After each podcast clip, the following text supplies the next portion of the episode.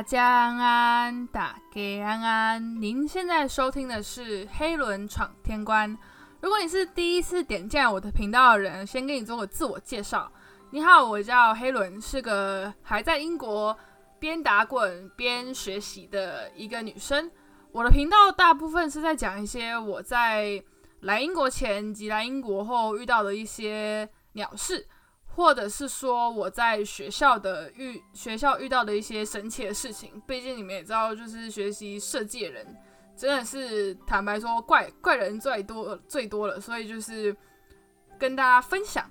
呃，如果你对我的其他集数有兴趣的话，也欢迎点进去听。然后大概就是这样。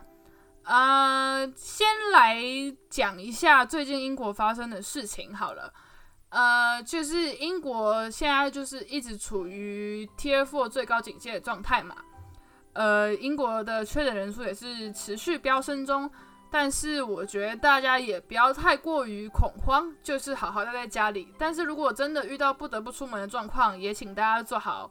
防疫的措施。再来就是呢，前几天英国政府发布了一个新消息，就是他们用紧急命令的方式通过了牛津大学。所研研发的疫苗，并且已经投入生产，最快下周就可以开始施打了。呃，针对留学生的部分，我们也可以免费施打，只要我们收到 NHS 的简讯之后，我们就可以去我们呃我们的 GP 去做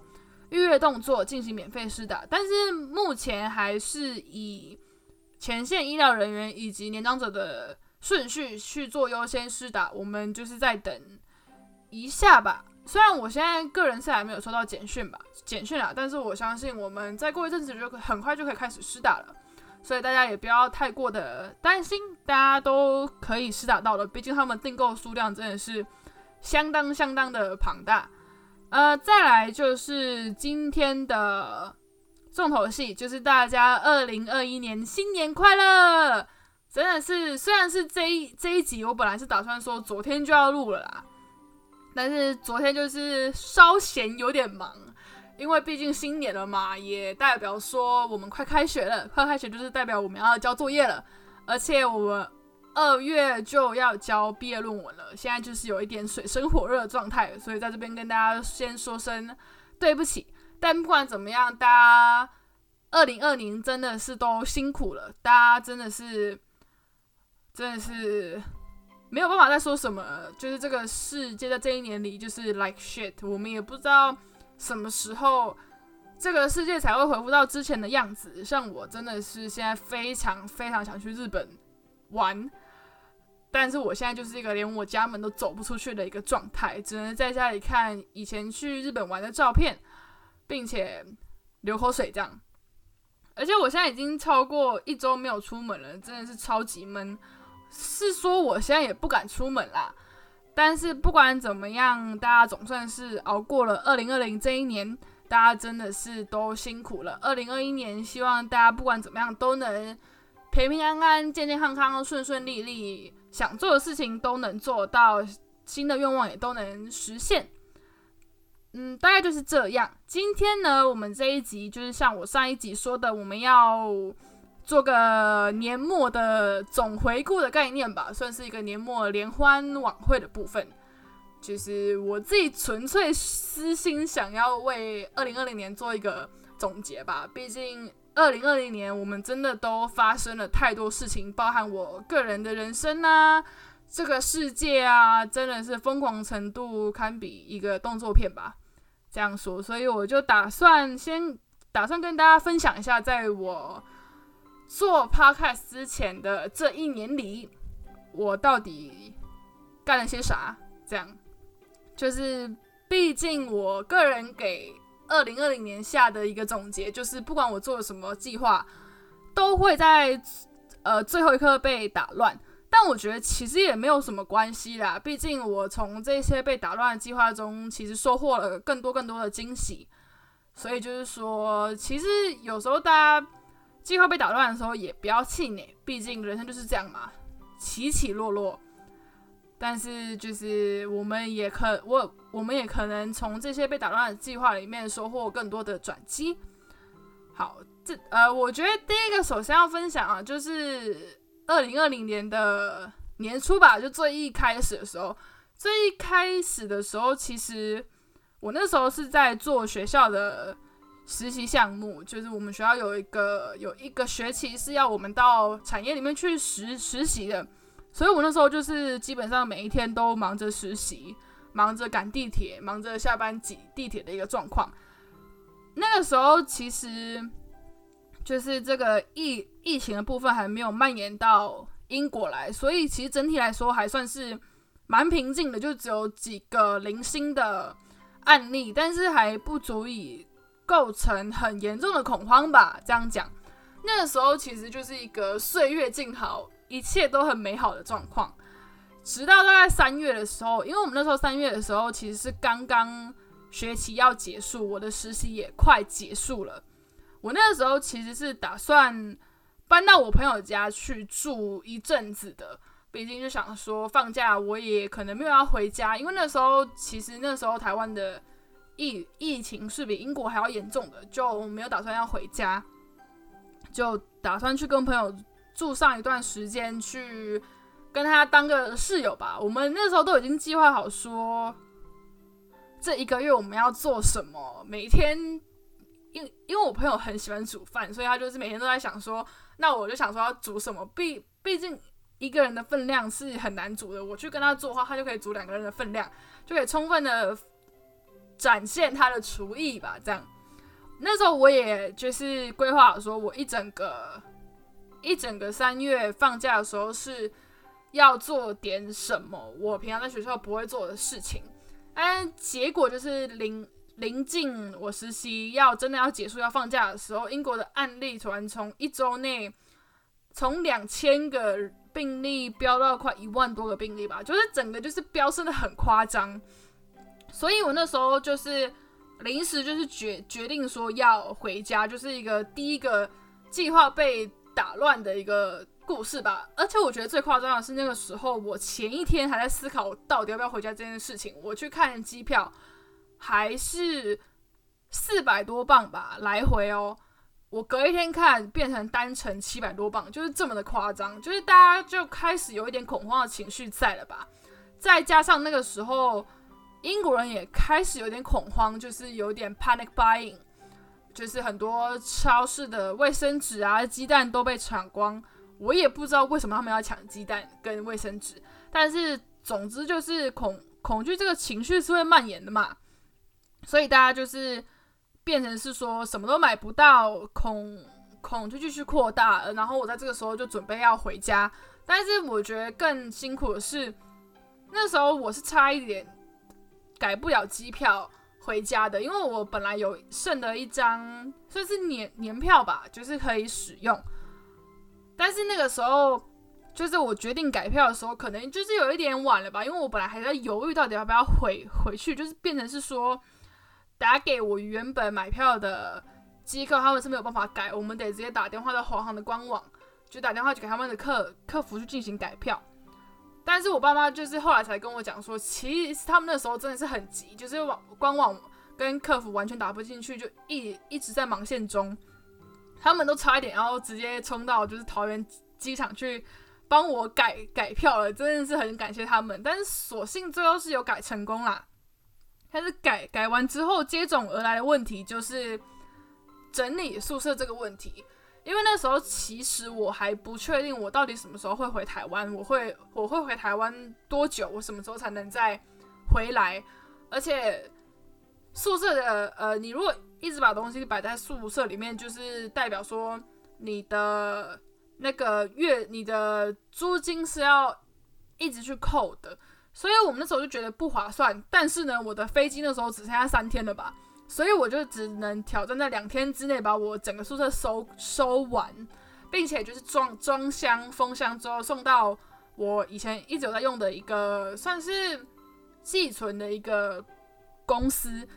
再加上他们其实很忙，所以我也不是很确定说他们能不能在我预约的时间，就是我飞机的当天准时过来收。我还是一直拜托他们说，拜托你明天要早点来，因为我那天就要上飞上飞机了。所以，但是所所幸最后他们真的是有帮我这个忙啦，就是很感谢他们说他们说他们会早点来，就是他们当天出班第一班就先来收我的行李，就是真的很感谢他们。再就是我其实上飞机之前是非常非常焦虑的，因为那时候其实我们对于疫疫情这个状况也没有很了解，毕竟是在英国嘛，我们没有体会像台湾那种状况那么深刻，所以就是那个时候大家就是一直跟我们讲说，你上飞机之后就不要喝水，不要吃东西，不要上厕所，就是整个把情绪拉得很高吧。这样虽然是说真的是为我们好，但是。那个时候我就是很焦虑，我甚至那时候是想用我飞机的里程数去做升等，就是想说，呃，升等的话，你人跟人之间的空位是比较空的。再加上那时候其实华航还没有做出就是梅花座这个决这个决定，所以我们那时候大家还是一个一个坐，并且连在一起的，就整个就是很挤。呃，然后我想要升等嘛，我升等是没有办法升等的，就是整台飞机算是一个。爆满的状态，所以这个结果又让我更加的紧张跟焦虑，因为我不我不知道会发生什么事情，再加上我还得去机场这件这么长途的事情，也让我相当的焦虑。但是我觉得后来还好，是因为我真的到达机场之后，让我觉得很很安心的是，呃，因为那时候其实机场已经没有几个柜位有。在运作，基本上就只剩下我们华航一个，而且华航的柜真的是整个机场最多人的柜位。但让我觉得很安心的是，就是搭飞机的，不管是不管是台湾人啊，或者是哪里人，他们都是有做很很好的防护的。甚至我觉得华航的地勤们，因为理理解我们的紧张吧，所以就是会尽最他们最大的努力去帮助我们。毕竟我觉得其实。想回家的人里面，没有人是想要成为那个确诊者，然后被公布在那个每天他都会都会更新的那个确确诊名单里面。就是这边讲的题外话，就是会，呃，即使直到现在，有时候看到网络上的那些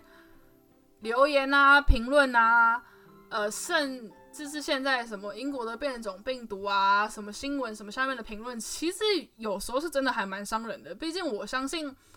回家的人们，就包含我，其实都只是想回家而已。我们并没有人真的想要成为那唯一的一个，或者是说案案例的其中之一。我们真的就只是想回家。毕竟，呃，我个人觉得你一个人在国外那种恐慌跟恐惧是会。被放大很多倍的，你自己心里会被放大很多倍，因为毕竟有时候可能只有你一个人，你跟你朋友，或者是你们，你你跟你朋友其实根本没有办法见面，因为政策的关关系，所以一个人其实是孤是是孤单的。我们就真的只是想回家而已啦。这样讲就是是真的，有时候看到那些评论会觉得蛮难过的。但是不管怎么样，最后我还是平安的回到。台湾了，呃，再就是我那时候其实上飞机之前吧，前一天，呃，台湾政府才宣布说从英国回去也要开始，呃，居家检疫十四天嘛，所以我就是顺理成章的在家里当了十四天，就是在我检疫的地方当了十四天的废人，当就是当成一坨肉吧。怎样？再就是呃，我出关之后，一直到我现在回到英国，总共我在台湾待了。六个多月，七个月，我觉得，我觉得一直到现在都算是我这一年里面最充实、最奔波且收获最多的时候吧。因为我那时候出关之后，首先是回归了健身房这个部分，因为我在伦敦的时候其实真的太忙了，而且一一个人真的会很怠惰吧，就是我我就烂的这种。感觉，所以那个时候再加上我实习真的很忙，我实习每天早上要跟上班族赶地铁，下班的时候跟他们挤地铁回家，所以其实我回到家就已经没有什么力气去健身房了，所以我那时候体重也来到一个新高，我那时候就是一只猪，真的，而且再加上隔隔离十四天的时候，就是一直吃嘛，你也没有什么其他事情能做啊。所以，我妈那时候看我照片的时候，她就说哪里来的太太老，虽然真的很伤人呐，但是我那时候真的知道我就是一一只猪，所以我出关之后，首先就是回归了健身房这个部分，再来就是呢，我去就是有算呃，这个算是讲出来就是蛮随意的啦，就是我在网络上有一天滑滑滑滑滑，就滑到了一个实习的一个招聘的一个贴贴文。然后我就想说，呃，那我既然暑假目目前也没有什么计划，那我就去投个实习吧。然后就上了，而且我很喜欢这个实习。但是我现在这边就是倾向先不讲那个公司是哪一个公司哈，我觉得讲出来大家就是就知就知道我是谁了。虽然是没有，虽然我自己不是什么名人啊，但是还是会希望就是。对大家保有一些神秘感吧，这样就是蛮自恋的一个部分啦。就是我那时候就是去投了一个实实习，然后也上了，做了两个月之后，我觉得这算是我今年做的最正确的几个决决定的其中之一吧。因为在这个实习里面，我真的收获了很多，也认识了很多很多的人，很多很多不同的人，甚至有时候会觉得说我何何德何能遇到这些人吧。这样的感觉，呃，然后在在这些就是忙忙碌的期间吧，我正式的去学了发饰的刺绣，呃，就是像我在我文章里面讲说刺绣是什么，就是其实刺绣分很多种，然后发饰刺绣是其中之一，就是去学了其中的一种新技法，而且发现自己其实最喜欢的还是这种很传统、很传统的刺绣工艺吧。就是想，就是会觉得我们现在赋予这些刺绣工艺一些新的意义，就是我们现在想去做，呃，而且并且努力去让他们不要消失的一种方法吧。再来就是我重回了，呃，应也不是重回了吧，算是捡回了我以前去学的一些。技术啊，学的一些，学的一些技巧，是我以前觉得我学的没有很好，然后现在刚好有时间。毕竟，其实我之前很少能在台湾一次停留这么长的时间去学习一个新的东西，所以这这我也觉得算是一个契机吧，就是去捡回了我十八岁的时候，我觉得没有学没有学的很好的技法。呃，也不是技法，就是服装制制作的一些技巧，并且觉得说，并且再次觉得说，我其实还是很还是很喜欢服装制作的一切吧。毕竟，其实，在艺术学校里面，你很多时候，你很多时候会遇到很多的低潮，在那个时候，我就会怀疑自己，说我是不是其实不适合。这个行业，这个产业，我是不是其实不够聪明，不够有天分，不够有创意？我没有办法去超越那些人。但是我觉得在这半年里面，就是让我更好的去重拾对这些东西的热忱。毕毕竟，我觉得学设计这个东西，就是一个你在真的有什么实质的收入之前，你就要一直去靠自己的自己的。热情去支撑这一切吧，就是这半年就是一个重拾信心、重拾热情，然后认识更多更多的人的一个半年。呃，而且再是再来是觉得说，其实这这半年我觉得也算是一个给自己休息的半年吧。虽然是说我，呃，我们四月到六月第三学期还是要上线上的课程，但是我整体来说，我还是会定义自己的。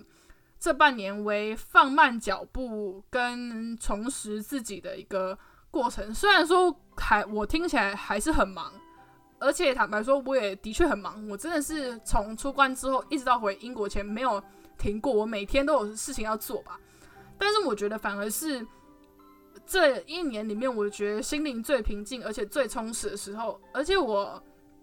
呃更加学习到，其实有时候慢下来并不是一件。坏事有时候慢下来，其实只是一个充电的过程，而且也不用跟别人比，说好像你看别人说他们觉得他们跑得很快，他们要超越你了，你就开始紧张，开始开始用不对的方式去发力去奔跑什么的。我觉得也不用，就是呃，我之前看过一段话，就是说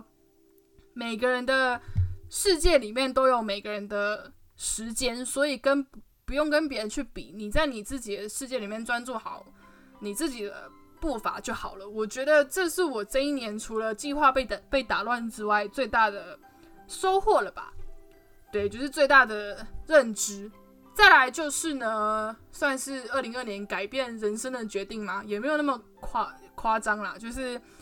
开始了 podcast 这项迷你事业，而且就是在这边遇到了蛮多人的吧。就是其实我从来不知道，就是自己学的专业，或者是说自己。呃，经历过那些事情，跟在艺术大学念书的这件事情，可可以有一天成为成为别人去询问的一个对象吧。就是其实也很开心，能在这边遇到很多人，然后询问我一些关于艺术大学的问题。虽然是说我现在还只算是一个迷你迷你的小台，迷你迷你的小 podcast 的制作者，但是我真的从就是我。呃，我每周我每周的那些 po 文里面呢，有时候随便开的一些胡乱问答啊，就是真的是遇到了很多人，而且有时候我觉得会从他们问我的事情之之中看到我看到十八岁那个什么都不懂的我，就是会蛮蛮感动的吧？这样讲这样讲对吗？Anyway，就是会。会蛮感动，就是说有一天我经历过的那些事情，也会也可以在某方面去帮助到别人吧。所以就是还是以后会继续朝这个方面去迈进，希望有一天可以用我这些经历过的事情去激励到、鼓励到更多人吧。再来就是呢，再来就是一些琐事吧，就是我呃，就是。二零二零年，其实我也发生了一多，发生了一些其实蛮意外的事情，就是我开始关注了游戏这个产业吗？简单来说，就是开始看一些游戏的实况，关注一些电竞的东西。因为其实这件事情让我还蛮意外的，应该说很意外，因为我已经大概十年、十几年没有打，没有认真的打过一款。游戏了，我呃，我对于上一次我真的用电脑去打游戏，真的是我小学的时候。在这之后，就是我一直都很忙，忙着读书什么的，所以我那时候其实一直都觉得说，打游戏这件事情其实跟我已经没有什么关系了，甚至我都不觉得我以后会跟这些事情扯上什么关系，因为毕竟我们还有我们生活中还有很多事情要忙，很多事情要去面对。就是可能没有办法再像以前念书的时候，就是想要偷玩游戏啊，怎样怎样怎样，而去关注这些东西。但是就是这一年里面，我又重新了，重新了，虽然说这样很宅啦，但是就是重新的关注回了这些游戏吧。因为其实我以以前是个很喜欢打游戏的女生，就是小小学那个时候，呃，虽然已经很久了啦，但就是那个时候。都都会趁爸妈不在家的时候，就是揪班上的同学啊一起打游戏什么的，对，就是会感觉有点回到那个时候的时光吧。就是我还蛮意料之外的，就是很意外，就是重新关重新关注回了游戏这个产业，就是看看看实况什么的，就是还蛮意外的。再来就是重新开始了我的 YouTube 吧，这样讲。虽然现在只有一支影片，我一直还找不到时间录下一支影片。我们真的最近真的太忙了，所以最近真的是为了为了要赶接下来要交的作业赶路，我真是忙到火火烧屁股，真的没有时间去录第二支影片。但是其实 You YouTube 这个东西，从我十八岁的时候我就一直很想做，然后今年就终于找不到任何借口让自己拖延了啦。我。以前就是个拖延症患者、懒癌患者，然后想尽办法找各种理由去拖延自己想做的事情，但是终于在今年算是找呃没有办法再找借口给自己了啦，就是真正的开始想好好做 YouTube 这一块，所以就是也算是一个进步吧。我觉得二零二零虽然是说真的是一个很。动荡的一年，而且我也真的是面对了很多不得不被取消的一些计划。但是我觉得整体来说，还是我收获算是很多的一年。呃，虽然我觉得现在这个时间段我来不及讲新年新希望了，希望之后还有时时间可以讲，而且不会太晚。但是不管怎么样，就是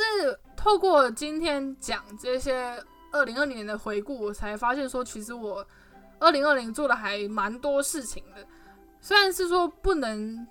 不能是说我每我每分每秒都非常的充实，但是我觉得整体来说，比起二零一九的自己是有进步的。我觉得这样就好了，就是我一直在照我自己步我自己的步调去走。虽然是说整体看起来还算是蛮随性的啦，就是还算还算是没有脱离我这个很自由、很随性人这个风格，但是。就是我觉得真的收获收获很多，然后大概就是这样，在这边再祝大家一次新年快乐！不管怎么样，大家真的都要安安全全的。然后再说一次，大家二零二一年新年快乐！然后下一集呢，我也不知道我们要讲什么，但总之还算是就是继续随意吧。如果我有时间讲。新年新希望的话，那我们就可以再录一集新年新希望，然后大概就是这样。嗯，对。然后我现在就是要躺回床上去准备我准备跨伦敦的年啦。然后感谢您今天的收听，我是黑伦，我们下一集见，拜拜。